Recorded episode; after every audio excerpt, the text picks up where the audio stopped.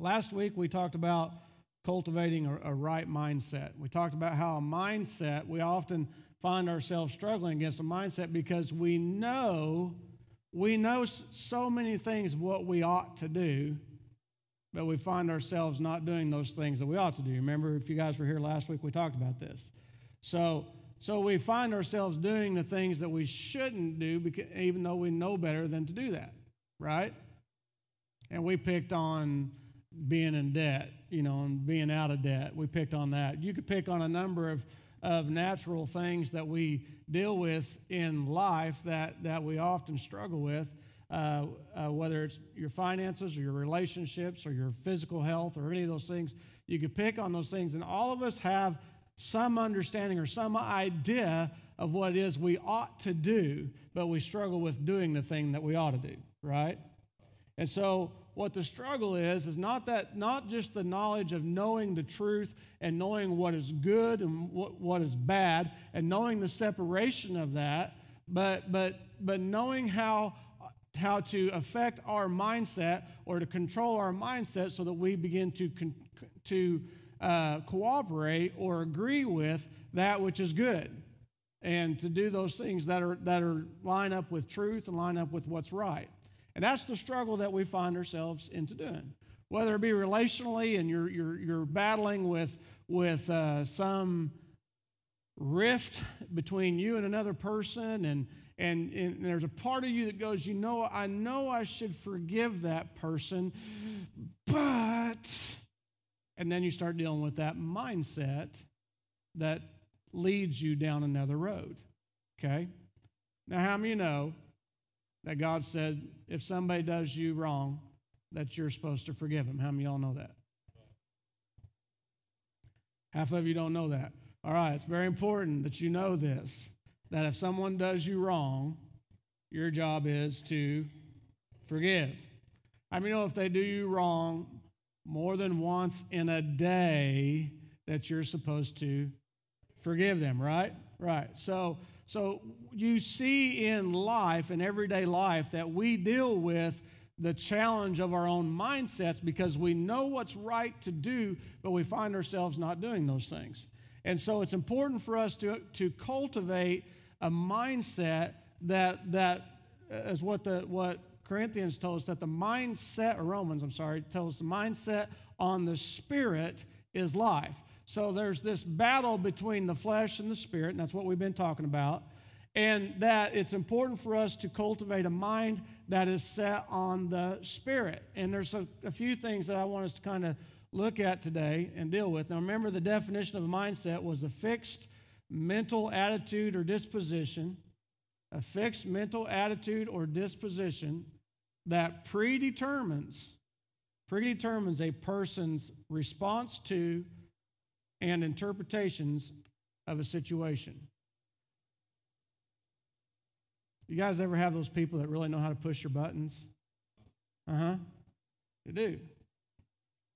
Those people have figured out your mindset towards whatever it might be, you know, and they come along and they start pushing your buttons. For us, we kind of pick on Erlene a little bit, and we start talking about things that uh,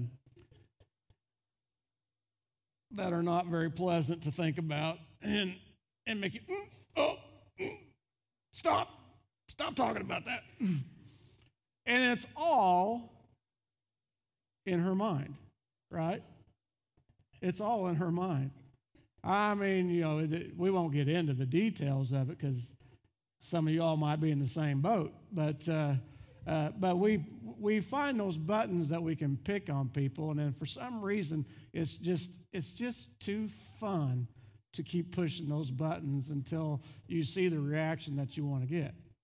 But the mindset, you control the mindset of in your life, and those buttons get smaller and smaller and smaller and less effective in your life to where the enemy the enemy comes you know uh, jesus told peter said peter satan has sought to sift you like wheat. What's he looking for? He's looking for your buttons.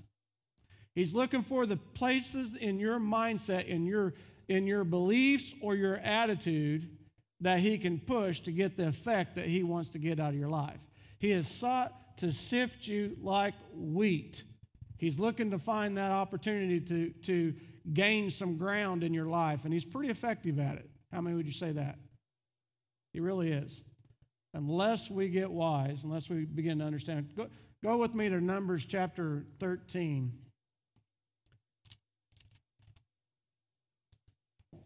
Numbers chapter 13.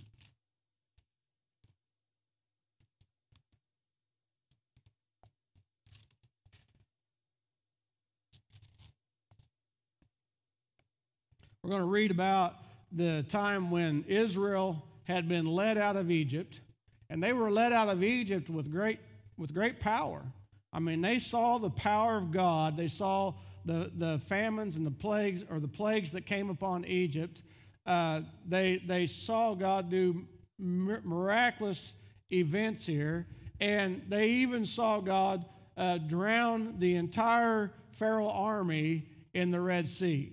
You know, and you've probably heard people say, well, you know, you know, because the children of Israel walked over this Red Sea, but he drowned them in the Red Sea. There's a there's an interesting, if you like biblical archaeology, there's a interesting a guy I like to listen to. I'm trying to think of his name right now, but he he he went over to the Red Sea and he found uh, the place where he believes that the children of Israel crossed the Red Sea.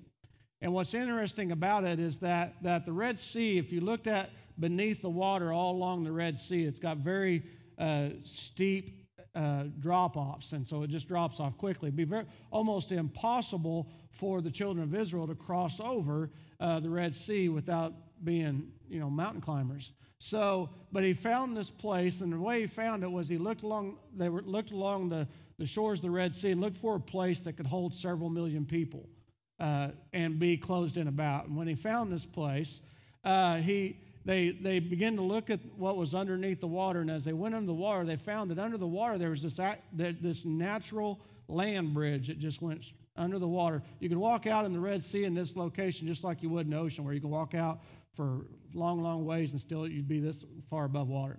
So there was this natural land bridge that went under, went under the water there. So God had prepared in advance the opportunity for them to to escape. And so uh, they explored both sides of it. He had pictures of chariot wheels and axles and various things like that down along the side of this, this bridge. Uh, and, and so it was really, really interesting. But here the children of Israel had experienced, you know, God bringing them through all this rescue. And now he brought them to the, to the place of the promised land, and he's getting ready to send them into the promised land. Now, if you've seen all the plagues, you've seen all the power of God, you've seen the Red Sea split, you see water come out of a rock, you gathered up manna to eat every day that didn't run out. You, you've seen God sustain your clothing. You've seen all these things happen.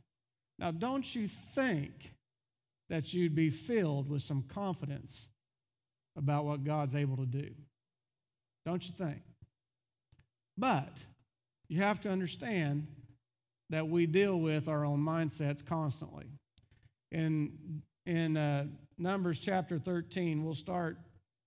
We've got the, you know, that they selected the, the, the men that were going to go spy out the land and, and see you know what, what the inhabitants were like see what the produce was like bring back some produce and see because god had already told them previously that he was going to lead them out of egypt which he did and that he was going to lead them into a promised land that, fl- that flowed with milk and honey. He already told them that in that land there are some people that are, are bad people and they are ready you know that they're supposed to be run out. So he already told them that these things were going to happen and down in verse 25, after the spies had gone out and, and spied out the land, it says, When they returned from spying out the land at the end of 40 days, they proceeded to come to Moses and Aaron and, and, and to all the congregation of the sons of Israel in the wilderness of Paran at Kadesh. And they brought back word to them, and all, all the congregation showed them the fruit of the land. Thus they told him, and said, We went into the land where you sent us, and it certainly does flow with milk and honey. At that point, right there, that's all you need to know. You don't need to know anything else because what you've just heard is exactly what God has said. And from this point forward, what we're going to begin to hear is then their own interpretation of what the events to come are going to be like, right?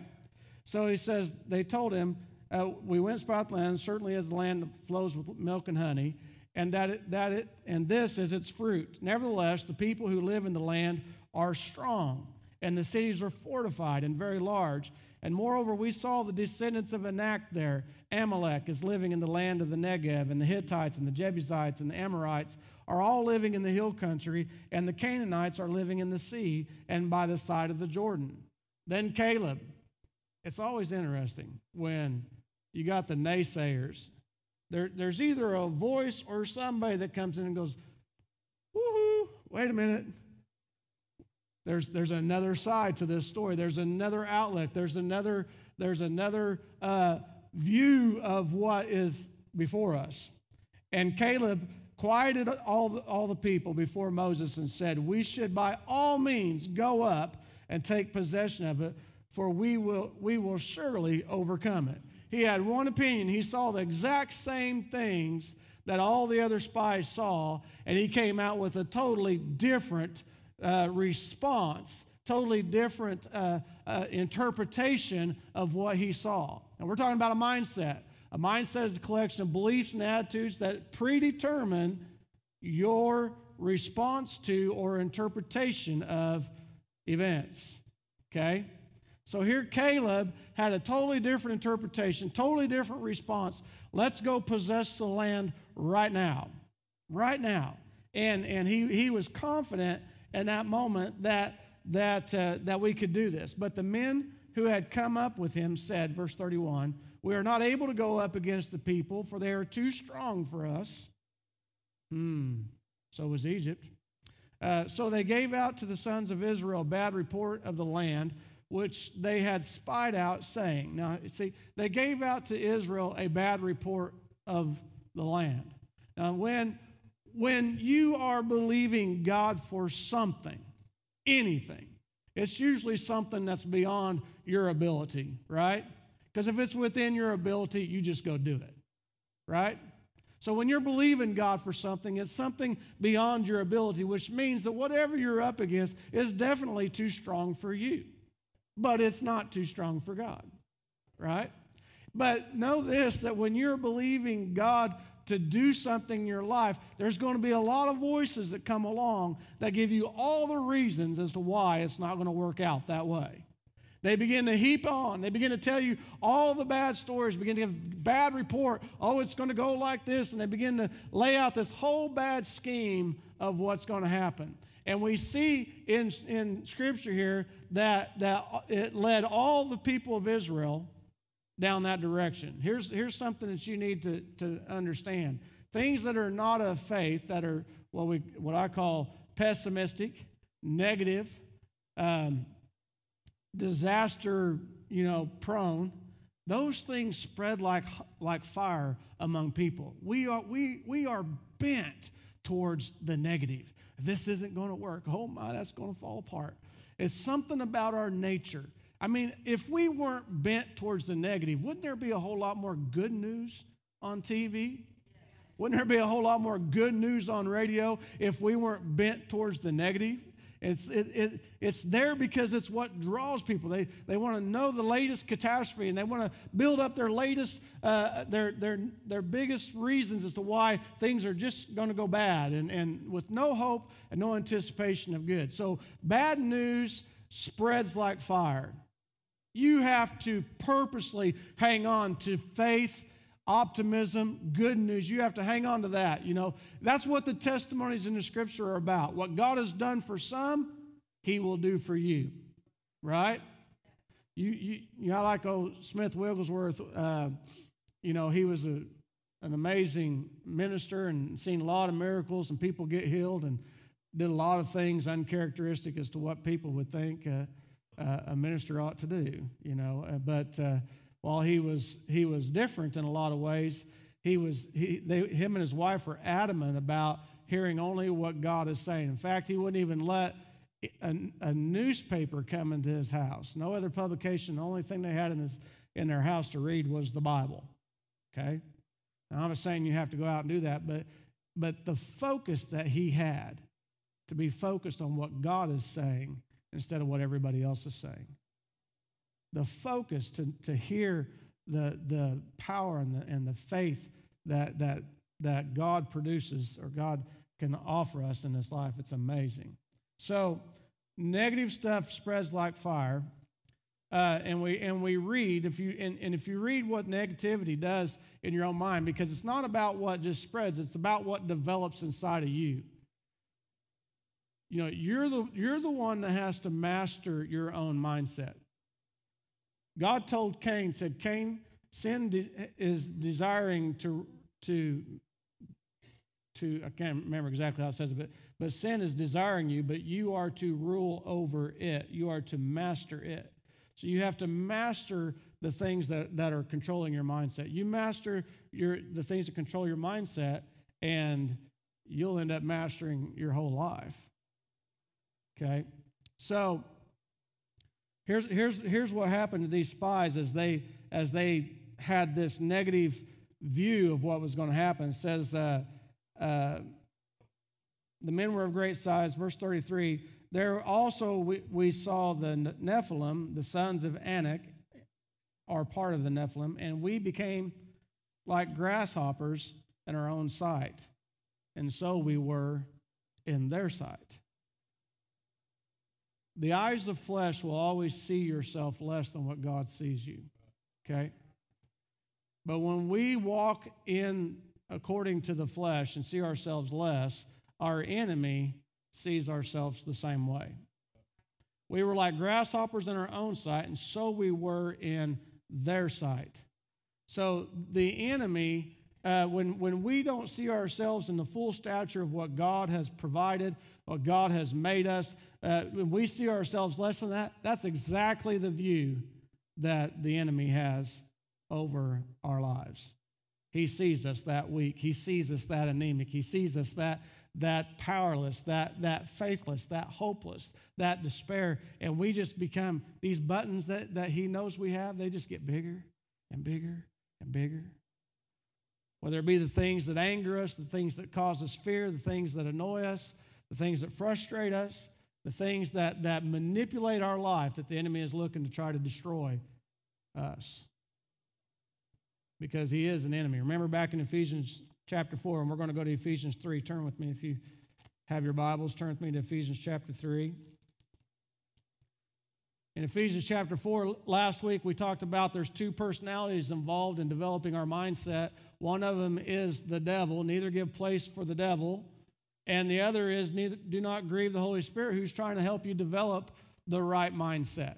So the, the enemy uh, sees a lot of what you see, how, he, how you see yourself. In Ephesians chapter 3,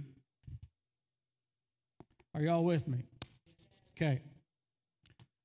In Ephesians chapter 3, we start in verse 3.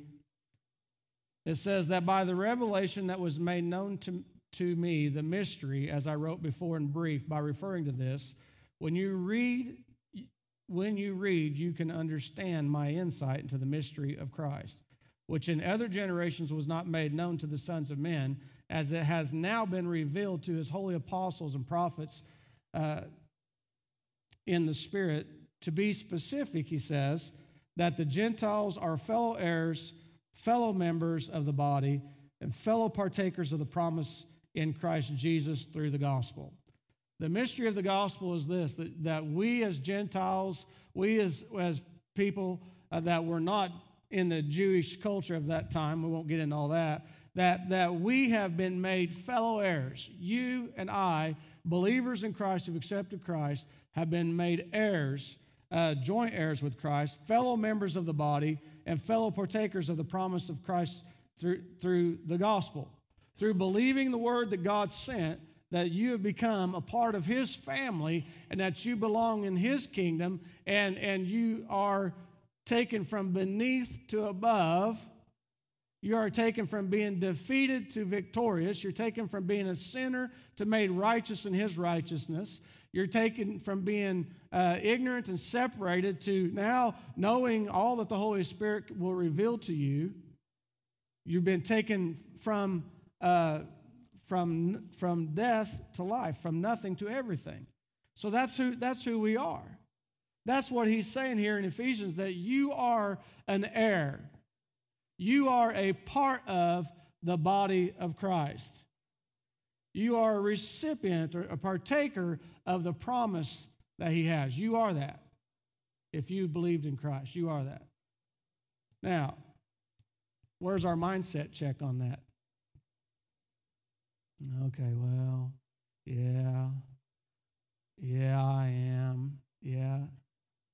Go, Brother Rob. Yeah. But what does that mean? What's the purpose of that? Well, he tells us. Look, of which I was made a minister according to the gift of God's grace, which was given to me according to the work of his power.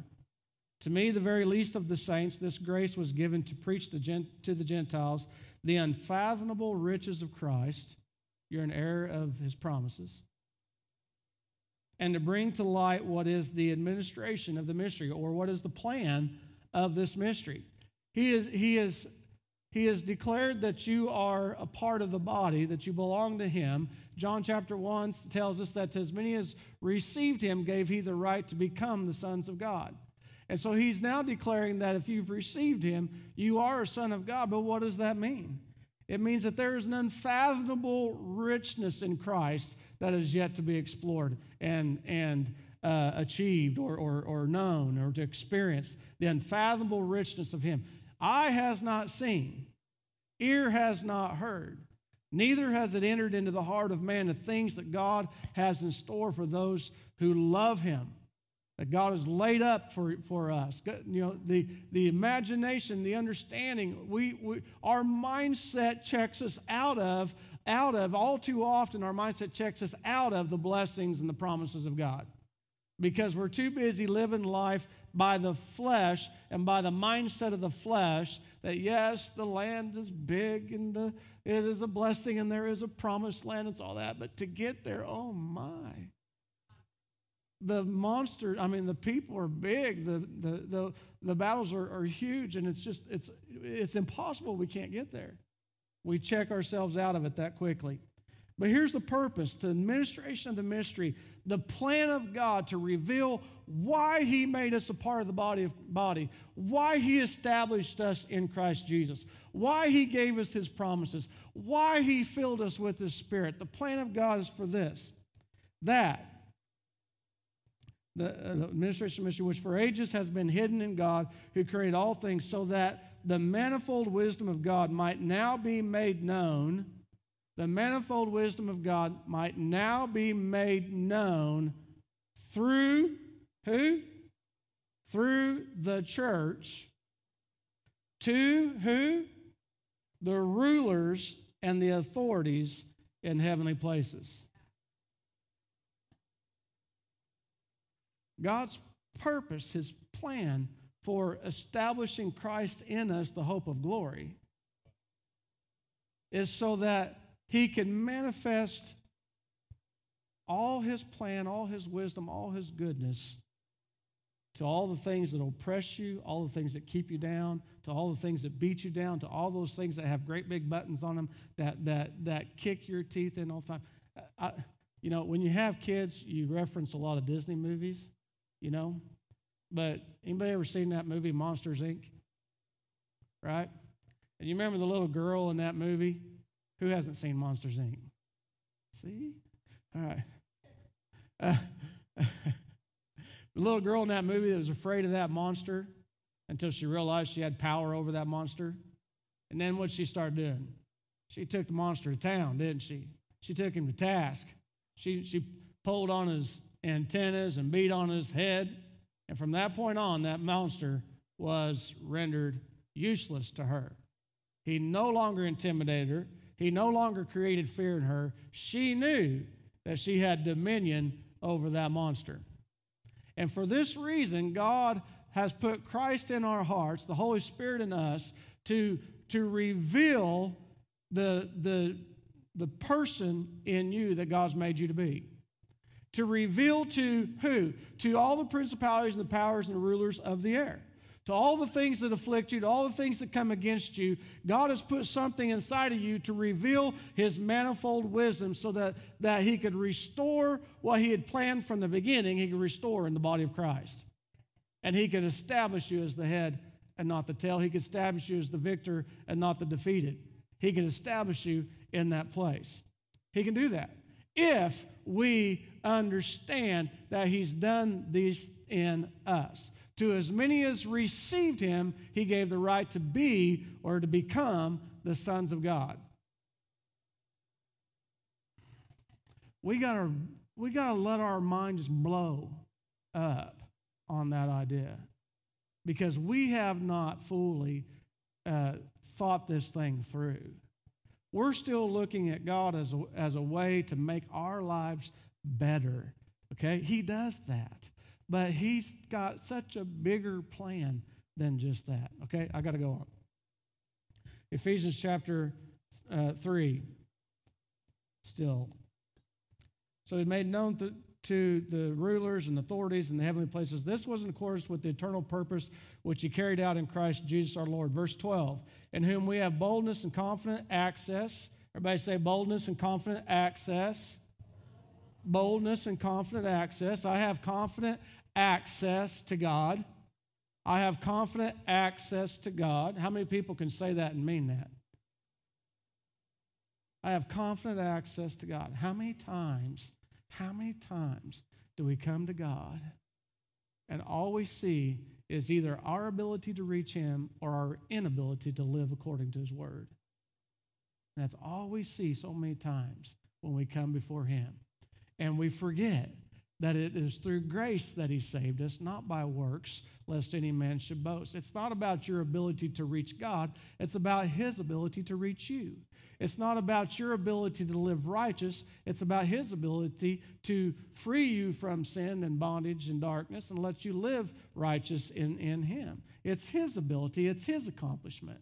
And when we come before Him and we have this confident access, what am I, what am I basing my, my approach to God on? What am I basing my access to God on? On how I've lived this week? I sure hope not, because my righteousness is as filthy rags according to the Word right?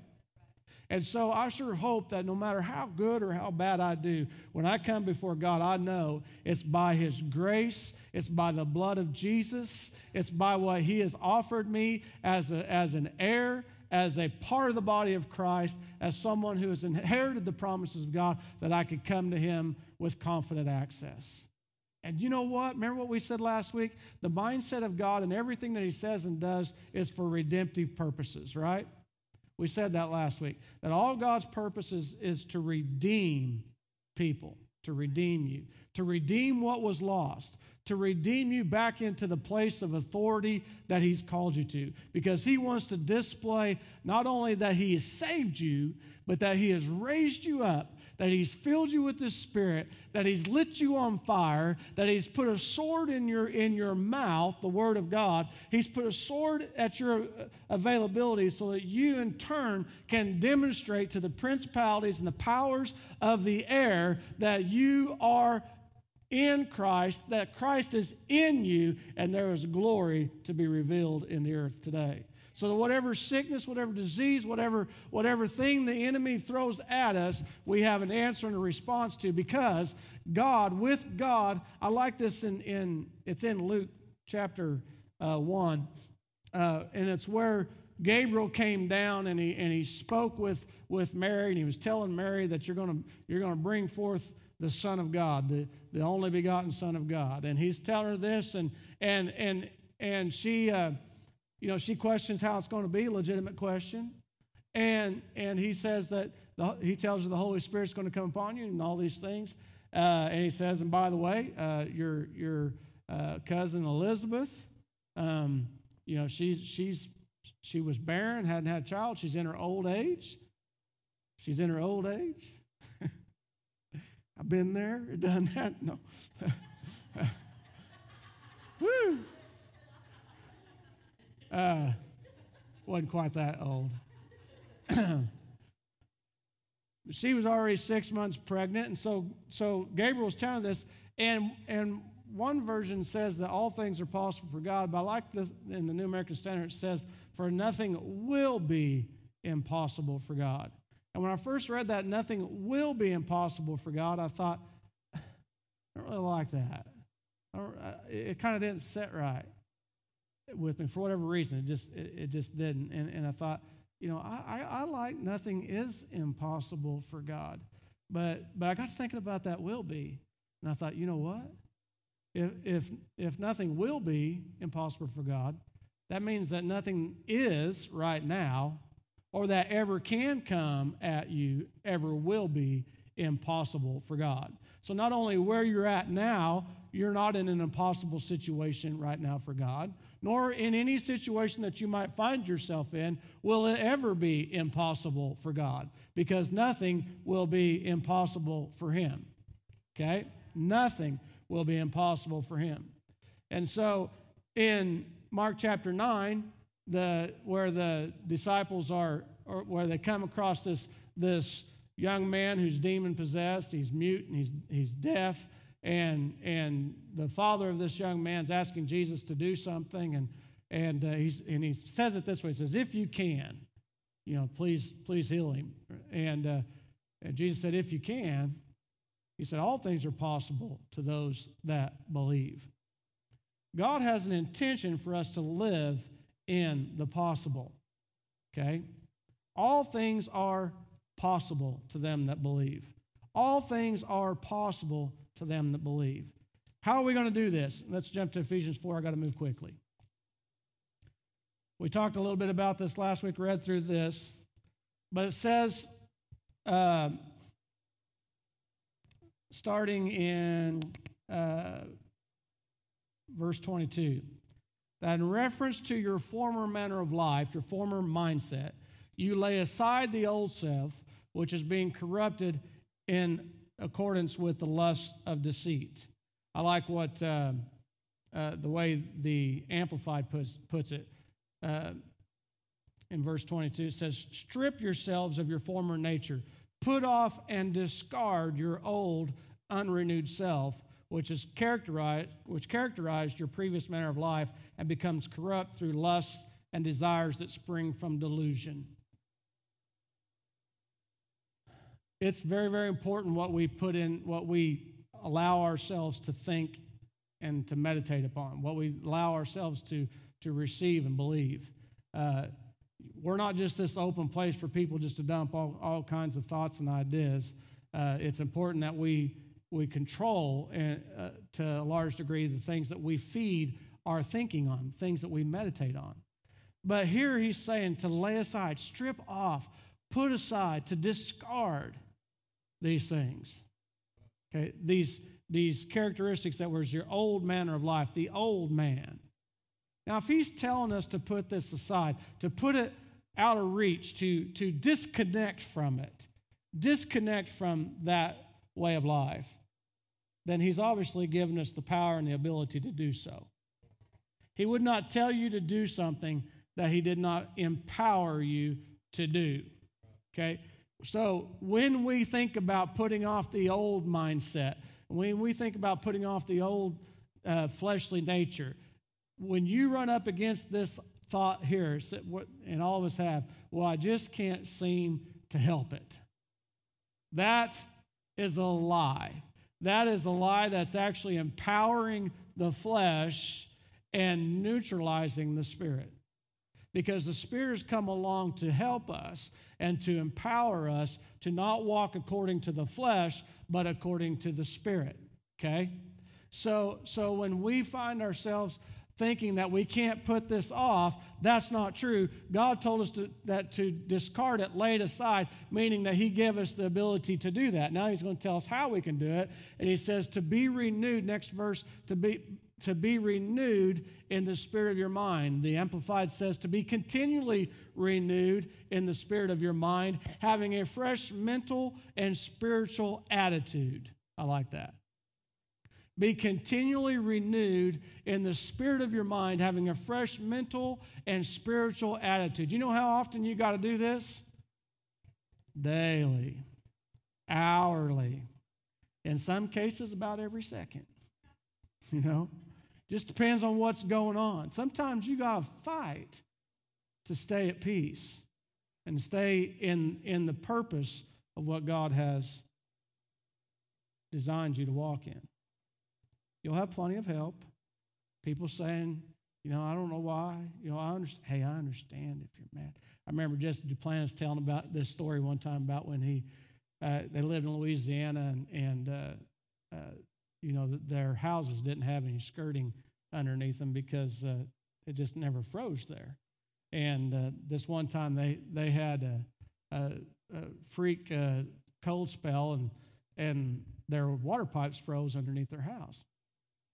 Long story short, um, he ends up having to go underneath the house trying to fix the the frozen pipe and and you know in the process he he run he he drags himself across this broken glass that got thrown underneath there and and he runs into a dead cat you know that's underneath his house and and he's trying to get the water fixed and his, and he's hollering up at Kathy his wife to to turn something off or on and she hits the wrong thing and water comes you know in his face and all that so he is mad.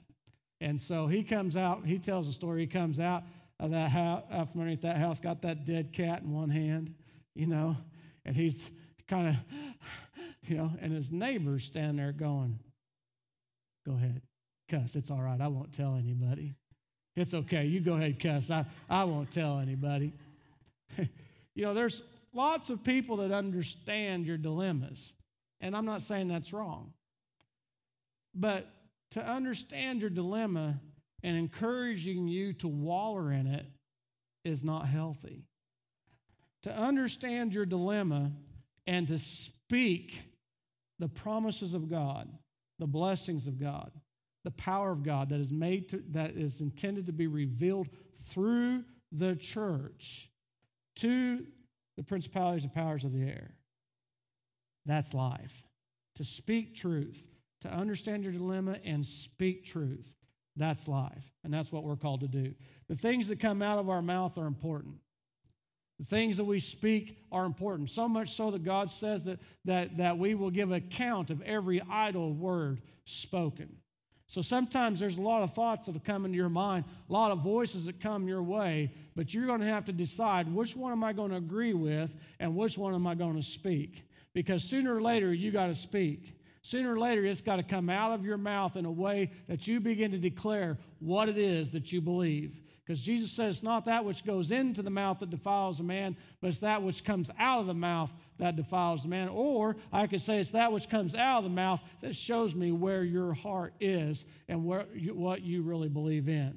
So when you see a, see a situation that is, that is, that is an opportunity for God to do great things in, what is the mindset that checks us out of those situations instead of the, the mindset that says, Give it to me, I'll take it, and we'll do it right now?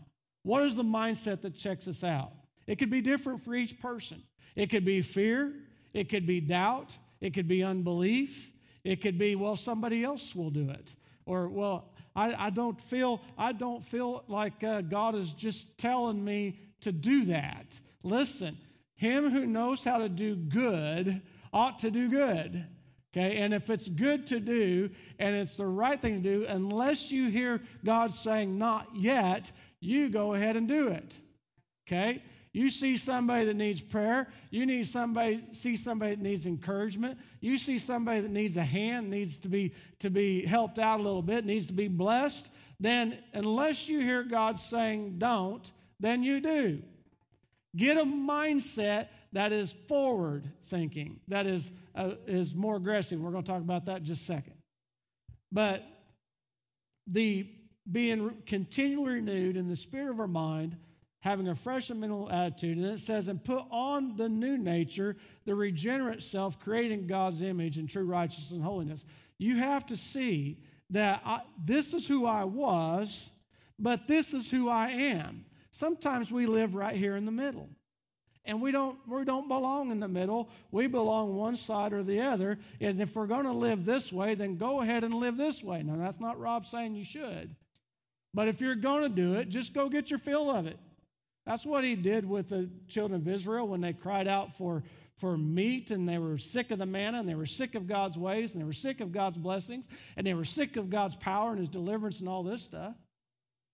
They were sick of it. Why? I don't know. Wrong mindset. And so God gave them enough quail. So listen, I'll give them enough quail. I'll give them quail for, what was it, three days' journey or, or, or so far, all around the camp. Two, three foot deep, something like that. They ate quail every which way you could imagine. They had it all spread out and dried out. I'm not kidding. They really did. They dried it out. They cooked it. They figured out we're going to season it with a little bit of this and season it with a little bit of that. They and they, but it wasn't just that they ate it. They gorged themselves on it. The Bible says until it was running out their nose. Sorry, Erling. I'm sorry.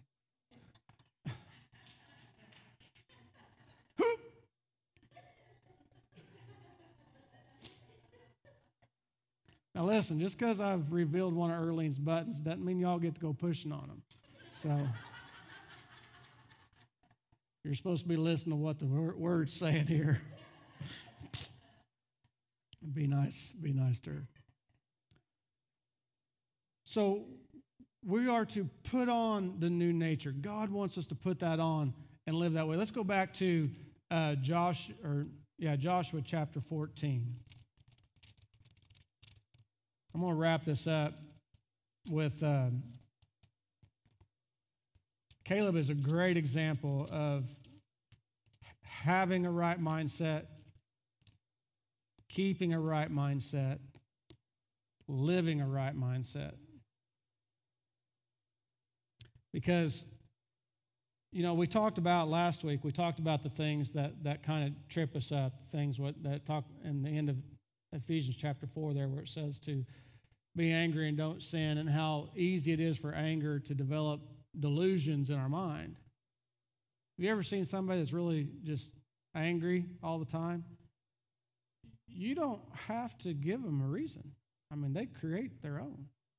I mean, it's it's delusional. It's a delusion in the mind. Somebody's always against me. You know, it's they're they're you know they're talking about me. I can't. You know, the way they looked at me, they're talking about me. I got. I know they're talking about me. They, you know, they looked at me and smiled, and I know they're saying something. You know, we have this mindset that predetermines our response and our interpretation of. And it's deadly to the body of Christ. Deadly. Neutralizes us. Caleb had a different mindset. And, you know, how, how do you think that when he said that we should go in and possess the land, and all the other spies, except for Joshua, you know, were, were giving us bad reports and telling everybody, no, we can't do that. We can't do this. No, no, no. How do you think that made him feel? You think he was a little frustrated with that? Do you think, have you ever been in a place where you wanted God to do something so bad, but nobody was with you? Nobody was walking alongside of you? Nobody was encouraging you? Nobody was saying, yeah, you go for it, brother. You go for it, sister. You believe God. You trust God. Nobody was alongside side of Caleb. But he says in Joshua chapter 14, he says, I was 40 years old when Moses, the servant of the Lord, sent me from Kadesh Barnea to spy out the land. I brought word back to him as it was in my heart. Nevertheless, my brethren who went up with me made the heart of the people melt with fear. But I followed the Lord my God fully. Because God wasn't saying, run and hide. God was saying, go and possess. So Moses swore on that day, saying, Surely the land in which your foot is trodden will be an inheritance to you and to your children forever, because you have followed the Lord my God fully. Now behold, the Lord has let me live just as he spoke these 45 years from the time that the Lord spoke this word to Moses. When Israel walked in the wilderness, and now behold, I am 85 years old today. I wonder if it's his birthday or if that was just a general term. You play with it however you want to. Maybe it was his birthday and he's thinking, it's time for me to receive my gift. It's time for me to receive what God's promised me. I am still as strong today as I was in the day Moses sent me. As my strength was then, so my strength is now for war and for going out and coming in. Now then, give me this hill country about which the Lord spoke on that day, for you heard on that day that Anakim were there with great fortified cities. Perhaps the Lord will be with me, and I will drive them out as the Lord has spoken. So Joshua blessed him and gave him Hebron to Caleb, the son of Jephunneh, for an inheritance. Therefore, Hebron became the inheritance of Caleb, the son of Jephunneh, uh, the Kenizzite, until this day, because he followed the Lord God of Israel fully. Now, the name of Hebron was formerly something something for Arba, was the greatest man among the Anakim. Then the land, uh, the land had rest from war. So, so Caleb was just as strong at 85. 45 years he held on to his confidence and faith. 45 years he had a dream, he had an idea, he had a promise, he had a word that God would give or do something in his life. And he held on to it. Can you imagine walking in the wilderness? It could have easily been, well, you know, this, you know, we wouldn't be out here in this wilderness if they'd listened to me. Those people don't know what they're talking about. Where are their brains at? They, they've lost their brains somewhere, you know. You know, why am I having to endure all this, this wilderness stuff? Why am I having to go through all this because somebody can't get it right? He could have found a myriad of reasons as to find a place for bitterness, disappointment, discouragement, and ultimately find a place where he could blame God.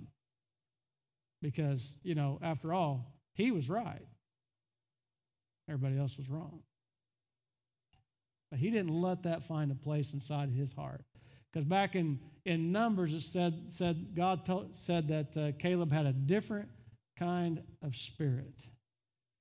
He had a mind that was set on the Word of God, on the promises of God, on the belief of God. He knew how to lay aside all the junk that the world offers you and to take on the Word of God that God has for you.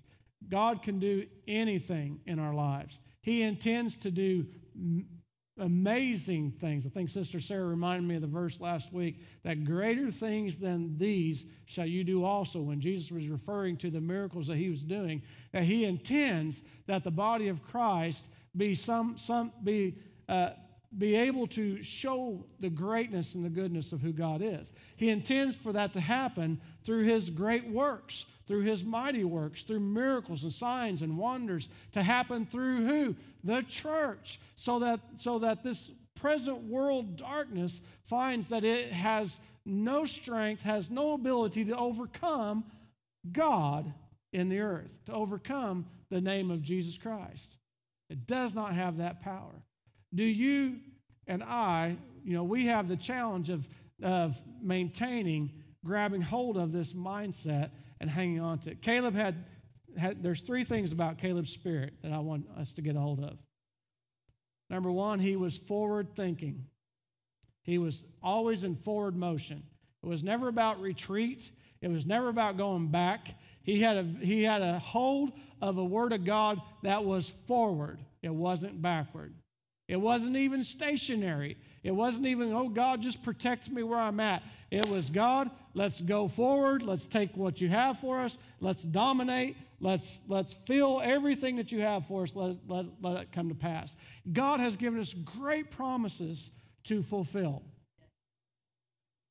People that need to be the gospel preached to, and people that need to be saved, and, and people that need to hear the good news, and family members and children that are lost that need to come back into the household of God, people that are sick and diseased that need to be healed, need to be completely recovering from their, their diseases and infirmity, people that are oppressed or possessed by the enemy that needs to be set free in the name of Jesus. These things need to happen, and they need to happen through the body of Christ that need to happen through us. So Caleb was forward thinking. He was he also he was um, it's right there in my notes. It's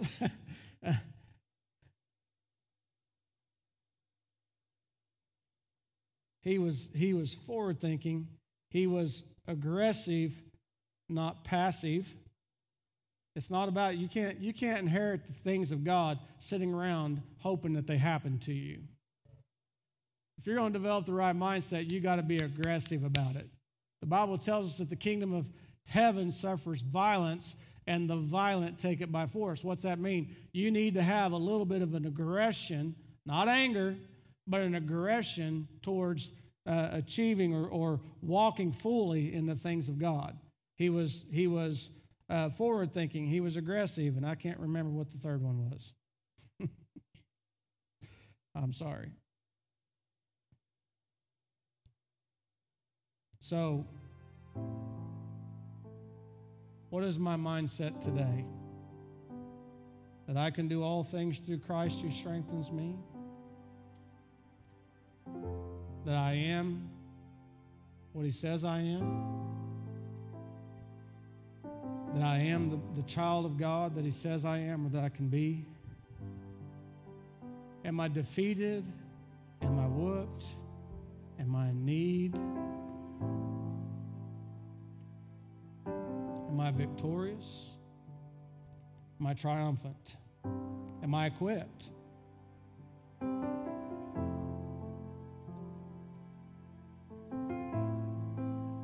To develop the right mindset, you have to lay aside.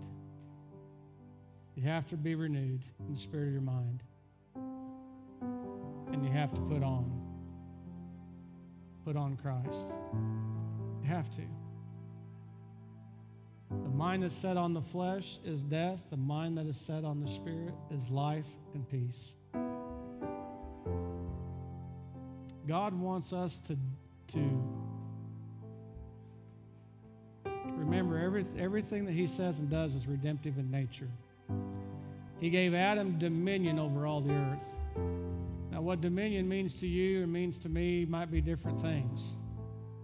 One thing's for sure, He didn't mean for you to be a punching bag for the devil. He didn't mean for you to be a place that this world could dump all its trash on and beat you up and whoop you down. He meant for you to be, be full in a way that, as Jesus said, that, that Satan has come to me, and tried me, but he has found nothing in me. He wants you to be and, and remember, when I say this, I'm not saying that it's dependent upon what your works are. It's dependent on your ability to receive Christ as He is and to receive all that He has for you. Father God, stand with me if you will. Thank you, Lord. Thank you, Lord. Thank you, Father.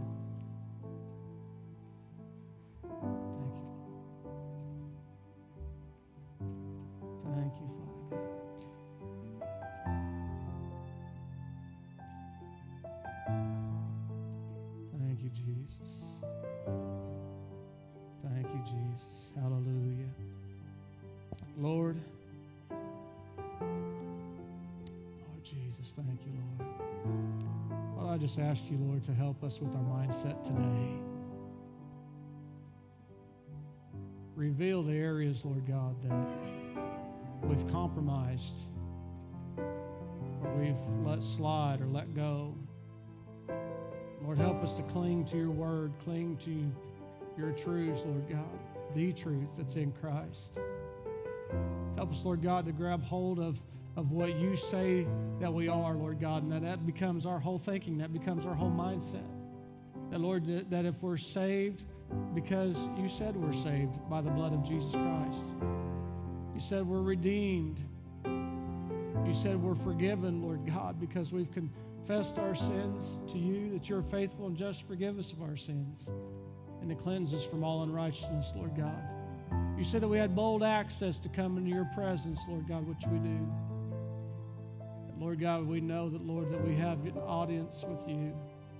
That, Lord, that whatever we ask in your name, it shall be done. Lord God, we believe today that the body of Christ is rising up. That we're rising up in the strength of Christ. We're rising up in the new man, in the new nature of Jesus himself.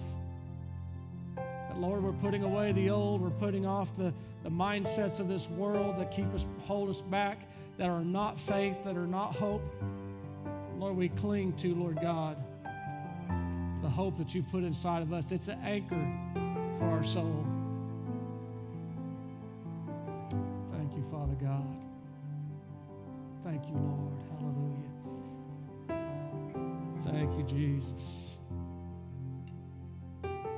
Thank you, Jesus. If God be for you, who can be against you? Greater is he that is in you than he that is in the world. Be of good cheer. I have overcome the world, he said. I've overcome the enemy. There is nothing that will be impossible for God, and nothing will be impossible to those that believe. You have to simply believe that walk that out. As we worship God today,